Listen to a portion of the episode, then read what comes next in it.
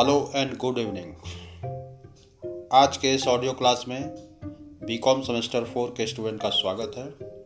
और जैसा कि लॉकडाउन की स्थिति बनी हुई है, और इंस्ट्रक्शन के मुताबिक आप लोगों को books material printed material YouTube video और ऑडियो क्लास जो है वो एग्जामिनेशन के मद्देनज़र एग्जामिनेशन को अच्छे से प्रिपेयर करने के लिए प्रोवाइड किया जा रहा है।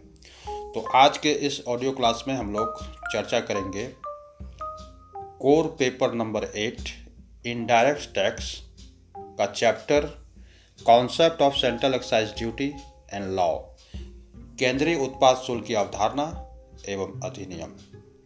तो इस चैप्टर के अंतर्गत सबसे पहले हम लोग देखेंगे what is the meaning of excise duty यानी what is excise duty excise duty क्या है? यानी उत्पाद शुल्क क्या है? तो ऐसा कर जो भारत में वस्तुओं के उत्पादन पर केंद्रीय सरकार द्वारा लगाया जाए, उसे एक्साइज ड्यूटी कहते हैं, उत्पादन शुल्क कहते हैं। एक्साइज ड्यूटी से आशय देश में उत्पाद शुल्क योग, योग्य माल के उत्पादन पर लगने वाले कर से है, और यह कर जो है, गवर्नमेंट के द्वारा लगाया जाता है। यह एक इनडायरेक्ट टैक्स है, तथा इसका कलेक्शन जो है, वो मैन्युफैक्चरर से होता है। तो संविधान के अंतर्गत इस, इससे जो भी रेवेन्यू इनकम प्राप्त होती है, उस इनकम को केंद्र व राज्य के बीच जो है, विभाजित कर दिया जाता है, बांट दिया जाता है। केंद्रीय सरकार द्वारा उत्पाद शुल्क, तंबाकू व अन्य निर्मित माल पर लगाया जाता है, जिसे केंद्रीय उत्पाद शुल्क कहा जाता है। राज्य सरकार को शराब, अफीम व नारकोटिक्स आदि पर कर लगाने के अधिकार दिए गए हैं, जिन्हें अधिनियम उन्नीस में परिभाषित किया गया है। परंतु भारतीय संविधान के सातवीं अनुसूची में केंद्र सरकार को इस कर को लगाने की शक्तियाँ प्रदान की गई है। यानी संविधान की जो सातवीं अनुसूची है, उसके अनुसार इस टैक्स को लगाने का जो पावर है, जो शक्ति है, वो केंद्र सरकार को, यानी कि सेंट्रल गवर्नमेंट को है। सुप्रीम कोर्ट के अनुसार एक्साइज ड्यूटी, उत्पादित माल के निर्माण या उत्पादन पर लगाया लगाया गया कर है, जो देश में लगाया जाता है। यानी एक्साइज एक्साइज ड्यूटी जो है, वो जो है, उत्पादित माल के निर्माण या प्रोडक्शन पर लगाया जाता है। तो ये अभी हम लोग जो है उत्पाद शुल्क के, यानी एक्साइज ड्यूटी के मीनिंग को हम लोग अभी सुन रहे थे।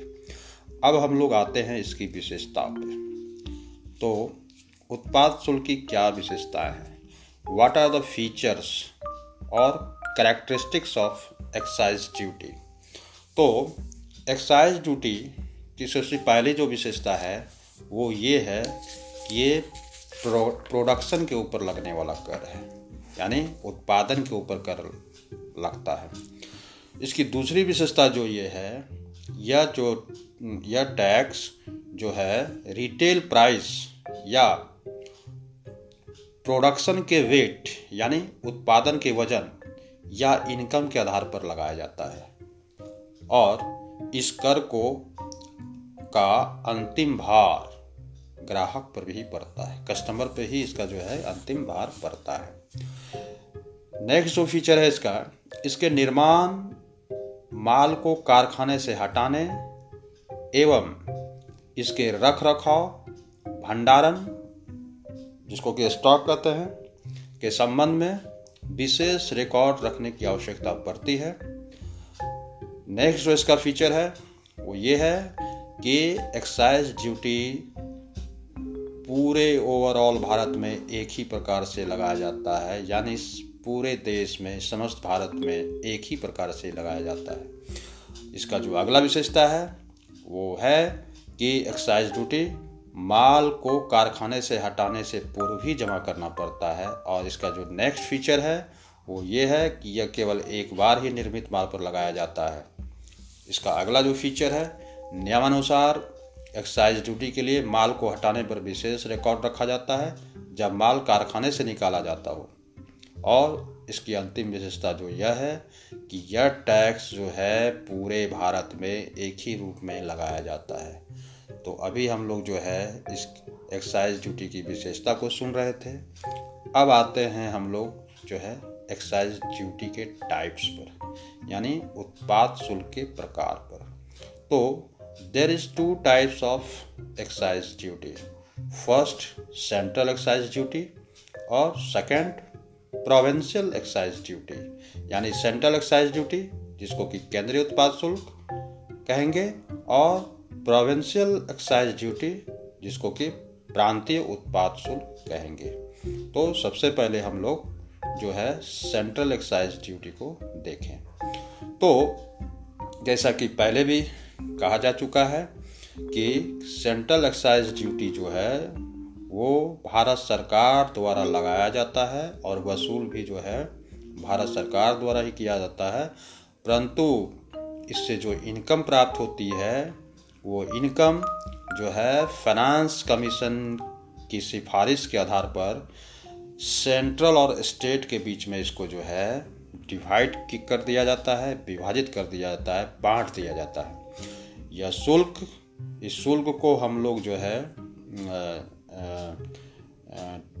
डिवीज़न वाइज समझ सकते हैं। जैसे इसका जो डिवीज़न है सेंट्रल एक्साइज ड्यूटी का, यानी इसका जो बंटवारा है वो है सबसे पहले स्पेशल एक्साइज ड्यूटी दूसरा है बेसिक एक्साइज ड्यूटी तीसरा है एडिशनल एक्साइज ड्यूटी चौथा है नेशनल क्लैमिटी कंटीजेंट ड्यूटी जिसको कि राष्ट्रीय आपदा निवारण शुल्क कहते हैं। और लास्ट में है एजुकेशन सेस जिसको कि शिक्षा उपकर कहते हैं। एजुकेशन सेस से हम लोग वाकिफ़ हैं सेमेस्टर थ्री में इनकम टैक्स में इनकम फ्रॉम सैलरी में। जो है, हम लोग जो है एजुकेशन सेस चार्ज करते थे। तो ये जो है, सेंट्रल एक्साइज ड्यूटी का डिवीज़न है। अब जो है, इसका जो दूसरा टाइप है, प्रोविंशियल एक्साइज ड्यूटी, यानी प्रांतीय उत्पाद शुल्क। तो इसके बारे में देखेंगे। तो प्रांतीय उत्पाद शुल्क जो है, वो मादक पदार्थ जैसे शराब, भाँग, गांजा आदि पर उत्पाद शुल्क लगाने का अधिकार राज्य सरकारों को दे दिया गया है। तो जो है प्रोविंशियल एक्साइज ड्यूटी जो है, वो स्टेट गवर्नमेंट के द्वारा जो है कि लगाया जाता है। स्टेट को ही इसके संबंध में अधिकार दिया गया है। अब हम लोग जो है, जो इसका history of central excise duty यानी केंद्रीय उत्पाद शुल्क का जो है इतिहास को संक्षेप में देखेंगे, जो कि जिसको कि एग्ज़ाम के दृष्टिकोण से जो है कि तैयार करना जो है कि काफ़ी लाभकारी होगा। तो इसके इतिहास को जो है हम लोग प्रारंभ करते हैं। तो यह जो अंग्रेज़ों द्वारा लगाया गया यह कर आज रेवेन्यू की दृष्टि से प्रथम स्थान रखता है। सरकार को टैक्स के माध्यम से टैक्स के माध्यम से जितनी भी आय प्राप्त होती है, उसमें इसका 50 परसेंट से एवब कंट्रीब्यूशन है।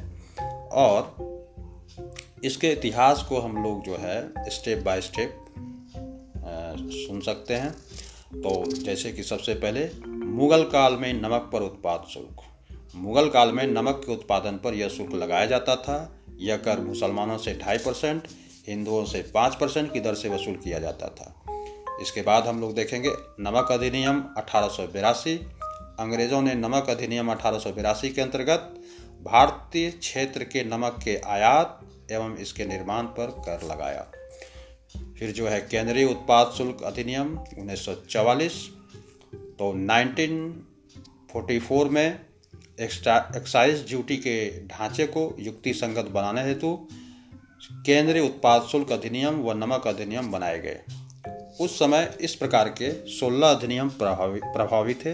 अतः इन्हें मिलाकर एक नवीन अधिनियम, एक नया अधिनियम बनाया गया, जो कि केंद्रीय उत्पाद शुल्क व नमक अधिनियम उन्नीस के नाम से जाना गया।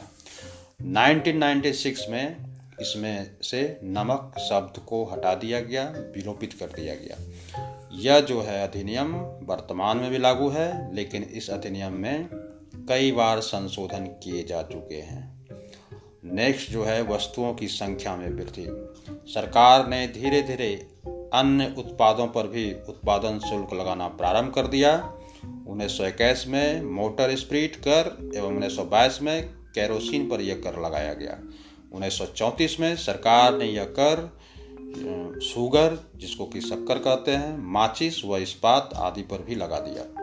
और नेक्स्ट जो है, वह है सूती धागे पर उत्पाद शुल्क। उत्पाद शुल्क का वास्तव में प्रारंभ 1894 से माना गया, जबकि सरकार द्वारा अच्छे काउंट के सूती धागे पर उत्पाद शुल्क लगाया गया। अठारह सौ छियानवे में यह कर अच्छे कपड़े पर भी लगाया गया।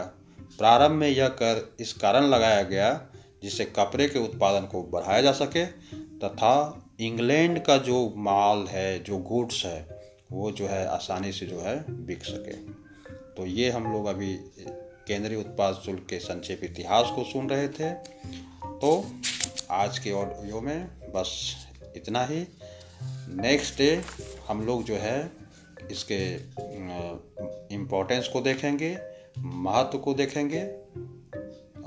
यानी importance of central excise duty केंद्रीय उत्पाद शुल्क का क्या महत्व है, इसको हम लोग जो है कि नेक्स्ट ऑडियो में देखेंगे। तब तक के लिए धन्यवाद।